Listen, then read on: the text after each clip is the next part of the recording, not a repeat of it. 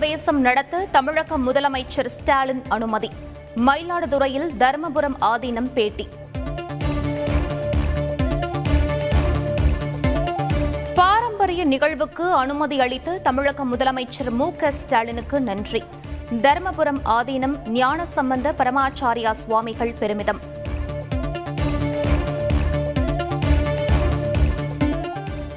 காலங்களில் பட்டின பிரவேசத்திற்கு பதிலாக மாற்று நிகழ்ச்சிகளை ஆலோசிக்க வேண்டும்.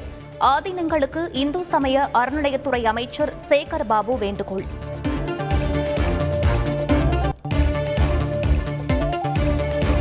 தமிழகத்திற்கு தேவையான நிலக்கரியை தொடர்ந்து மத்திய அரசு வழங்கி வருகிறது.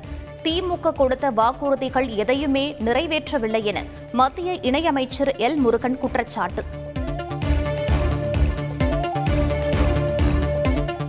தமிழகத்தில் மெகா தடுப்பூசி முகாம் நடைபெறுகிறது. தடுப்பூசி செலுத்திக் கொள்ள பொதுமக்கள் ஆர்வம்.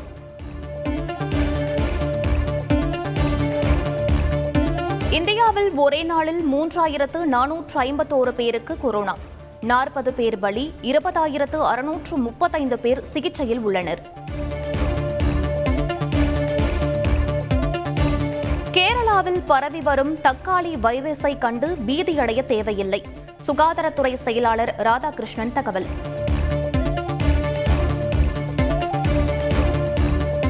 மயிலாப்பூரில் தம்பதி கொலை வழக்கில் எட்டு கிலோ தங்க நகைகள் அறுபது கிலோ வெள்ளி பொருட்கள் பறிமுதல்.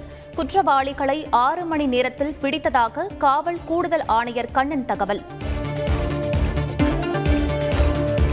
வரத்து குறைவு காரணமாக சென்னை கோயம்பேட்டில் காய்கறிகள் விலை அதிகரிப்பு.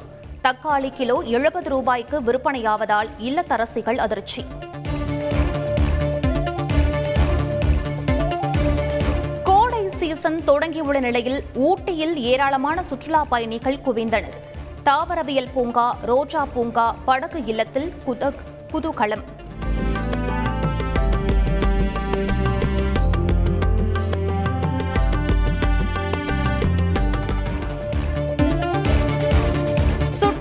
சுட்டெரிக்கும் ஒகேனக்கல் நீர்வீழ்ச்சிக்கு திரண்ட மக்கள்.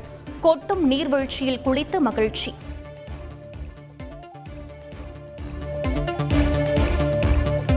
வங்கக்கடலில் உருவானது அசானி புயல். நாளை மறுதினம் ஒடிஷாவில் கரையை கடக்கும் என இந்திய வானிலை ஆய்வு மையம் தகவல்.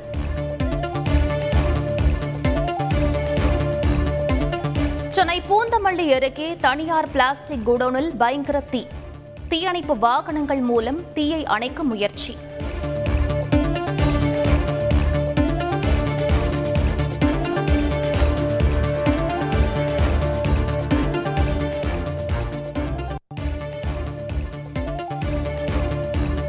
ராமேஸ்வரம் அருகே இருசக்கர வாகனம் மீது கார் பயங்கர மோதல்.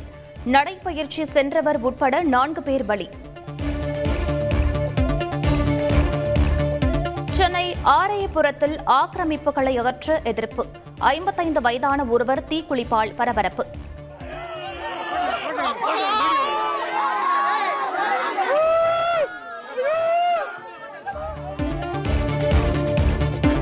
இலங்கை அரசுக்கு எதிராக நாளை நம்பிக்கையில்லா தீர்மானம்.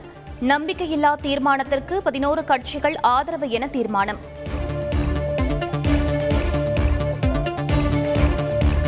யுக்ரைனின் பாக்முட் பகுதியில் ரஷ்யா ஏவுகணை தாக்குதல். மூன்று பேர் பலியானதாக யுக்ரைன் அதிபர் அலுவலகம் தகவல்.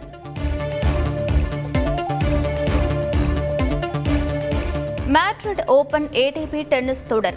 நம்பர் ஒன் வீரர் ஜோகோவிச்சை தோற்கடித்து இறுதிப் போட்டிக்கு நுழைந்தார் இளம் வீரர் அல்கராஸ்.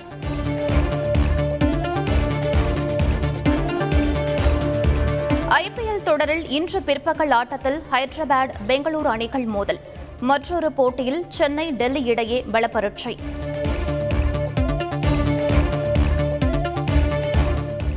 நடப்பு ஐபிஎல் தொடரில் பிளே ஆஃப் சுற்று வாய்ப்பை இழந்தது மும்பை அணி.